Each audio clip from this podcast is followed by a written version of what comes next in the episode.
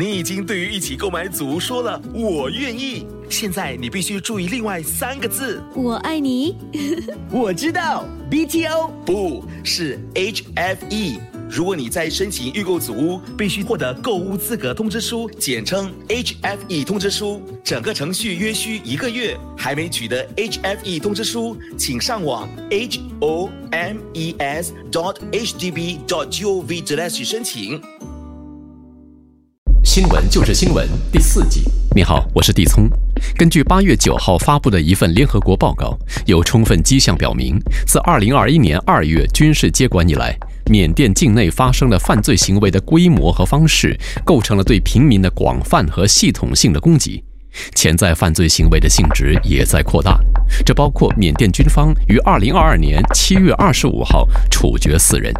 该机制负责人库姆吉恩说：“这些罪行的肇事者需要知道，他们不能继续逍遥法外。他们正在收集和保存证据，以便有朝一日将他们绳之以法。”去年五月，我们曾为您播出来自缅甸的声音。现在，本节目再次为您取得来自缅甸境内的声音。基于新闻义理和回应讲员所承担的高风险，我们把金先生的声音加工处理。整段录音中，除了稍长的停顿、噪音、重复的语句被删除外，我们保留了完整内容。主持人不提问，让通讯员独自表述。本集课题：流人民血泪的是军霸心中的枪杆，捍卫他那最后一寸的霸图。请聆听特约缅甸通讯员金先生。各位听众，大家好，很荣幸可以再一次与大家分享二零二一年六月到二零二二年八月缅甸的政局和社会状况。正如大家所知，二零二一年二月一日凌晨，缅甸军方发动政变，控制了国会，随着就有人民群众呢起来示威反抗，声势一天比一天浩大。很快就发展成为全国性的大示威，大小城乡示威群众人山人海。军方眼看再不采取严苛的手段，情势必然失控，于是，在示威群众游行经过的地方设下狙击手，向示威者对准头部，当场开枪射杀。很快，示威活动是被制止下来了，但是国家的运作几乎已经停止。于是，他们就进行了另外一个做法，采取大量抓捕曾参与示威和进行罢工的人士。军方这样做的结果，国家的政局不但没有稳定，而是一天比一天更加的严峻。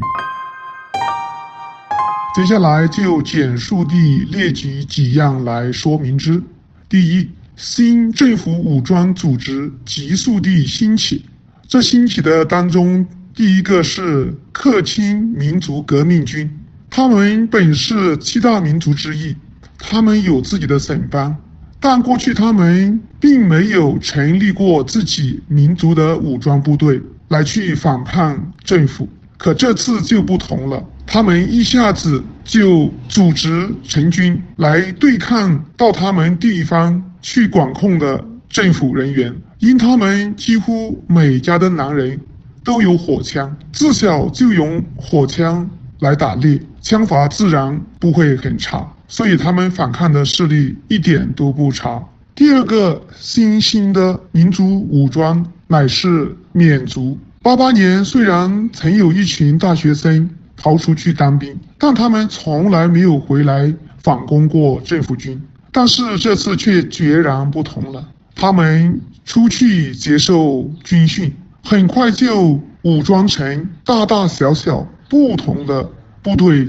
他们是缅族，现在来反对最主要缅族的军队，这对政府军来说是最大的考验。第二方面是民武活动范围的扩大。过去六十多年的军事活动，最主要是在缅甸各边区，是属于少数民族的武装组织来反对军政府，所以对城市几乎没有什么影响。但这次许多大城市的人民都跑到民族革命军地区接受军训，现在他们已经陆续成军。也陆续的进入各大城市，比如内比都、仰光、曼德勒等数一数二的城市都有他们的活动。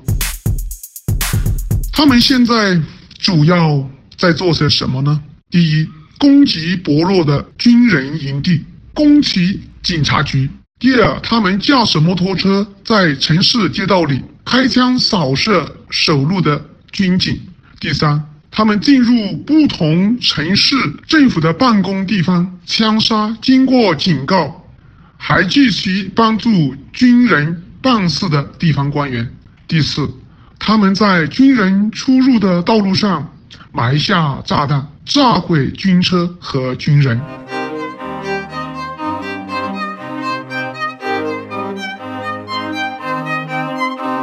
第三方面，出战的军人随意烧抢杀戮，现在缅甸许多人民的财产与生命都没有了保障。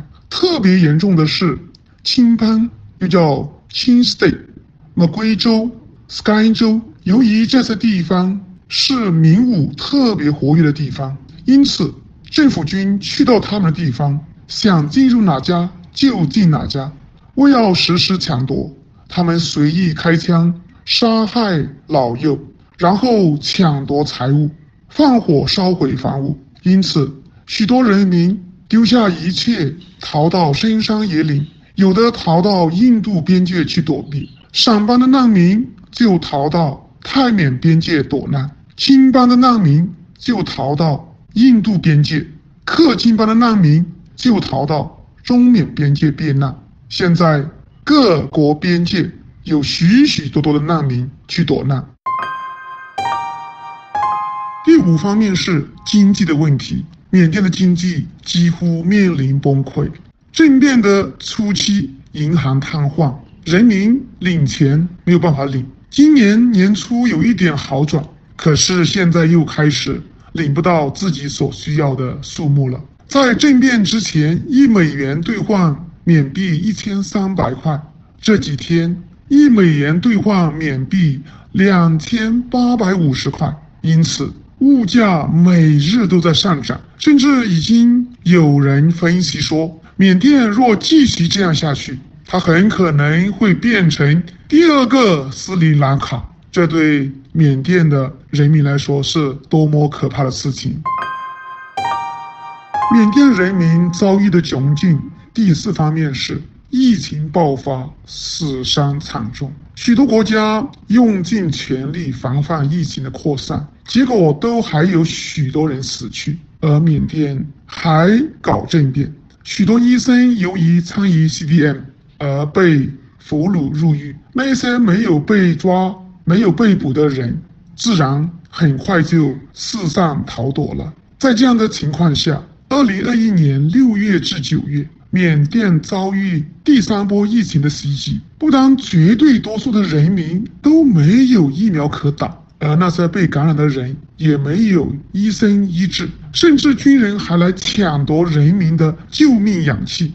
到了七月份，每天几乎有一千多、两千人死去，但是官方为了维稳，隐藏了实情。他们报告的死亡数目最多不过是实际死亡人数的十分之一。以我来说，我的同学、同工、亲戚左邻右舍都有人死去的，很多人没有机会救治，就这样死去了。第六方面是。惨淡无光的教育，由于百分之八十的教师参与 CDM 活动，虽然之后有的老师迫于生活的无奈，不得不回到学校教书，但是仍然有许多老师没有回到学校任教。直到今天，进入学校的学生和回到学校任教的老师的数目还不到一半。许多少数民族武装活动的地区几乎还完全没有开学。更可怜的是，就算开学了，因为好的老师知道如何做教育的老师没有回来，结果找了许多不合格的老师来滥竽充数。这样的老师，他们怎么能够教育好学生呢？这样下去，缅甸的教育实在是堪忧。第七是重新开始执行死刑。缅甸最少已经有三十年没有执行死刑了，但是在过来的七月二十五日，四名民运人士被处决，其中包括著名的民主活动人士九密友以及议员飘泽亚桑。据说他们是被实施绞刑而死的。而据知情人士透露，军方是在一场闭门审讯中判处他们的死刑。维权组织批评这样的审讯完全没有公正可言。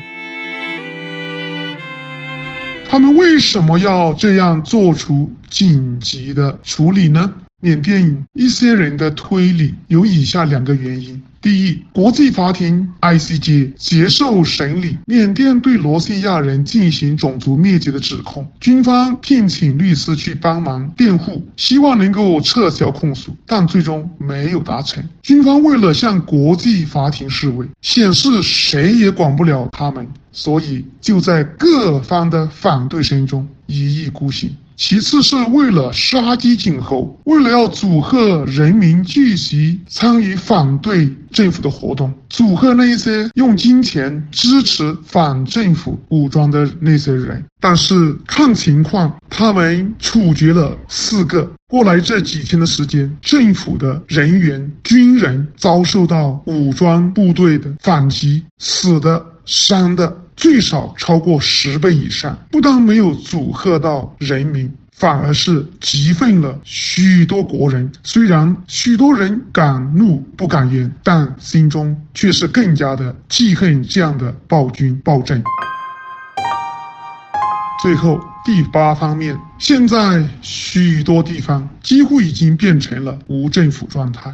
自从本人有记忆以来，从未见过缅甸如此的不安，小偷、强盗无处没有，就连大城市一下一下发生偷盗、强奸、杀人、抢夺车、抢夺摩托、抢夺银行、抢夺金铺，毒品大量泛滥，赌博处处都是，诈骗案到处都是，整个社会非常非常的混乱，非常的黑暗。这是缅甸非常可悲的地方，人民没有了安全，生命没有安全，财产没有安全，天黑大家都不敢出去，去哪里都提心吊胆，这就是缅甸军政带来的遗害。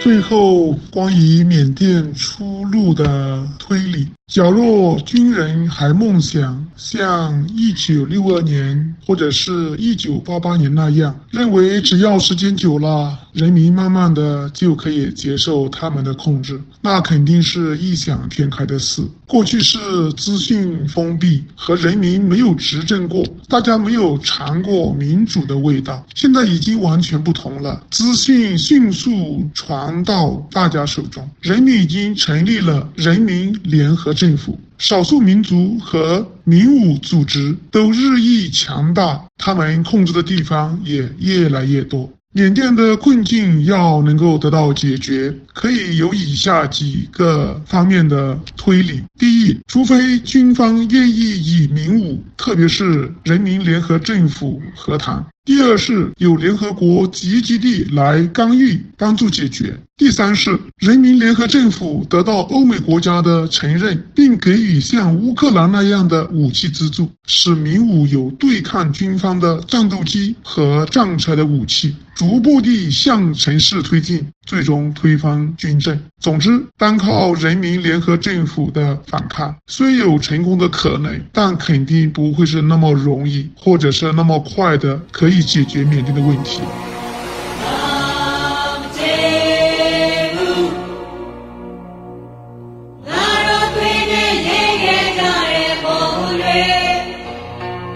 这首《卡巴马杰布》直到世界末了，是一九八八年缅甸民主运动的革命歌曲，改编自缅甸国歌。它已经成为缅甸在二零二一年二月再次为民主而战的咏叹调。歌如此说。直到世界的末了，你军人政权也不会得到赦免，因为这是人民用血泪写下的血腥记录。革命巨浪，勇敢的英雄们为民主而死。我们的国家是由烈士们铸建的。直到世界的末了，你都不会得到赦免。人民百姓矢志以大无畏的心对抗妖魔。亲爱的德钦格杜麦爷爷，这位曾用笔与殖民地斗争的伟大政治领袖，我们的历史被当今无耻的缅甸军队玷污了。我们的国父翁山，请您在天堂纪念我们这片血流成河的土地。军人就是土霸、恶霸，横尸遍野，不忍卒睹。我的兄弟姊妹和朋友们，那些血淋淋的场面仍然历历在目。为这已牺牲的英雄，让我们勇敢地为民主征战。我们发誓，我们永远不会忘记你们所做的一切。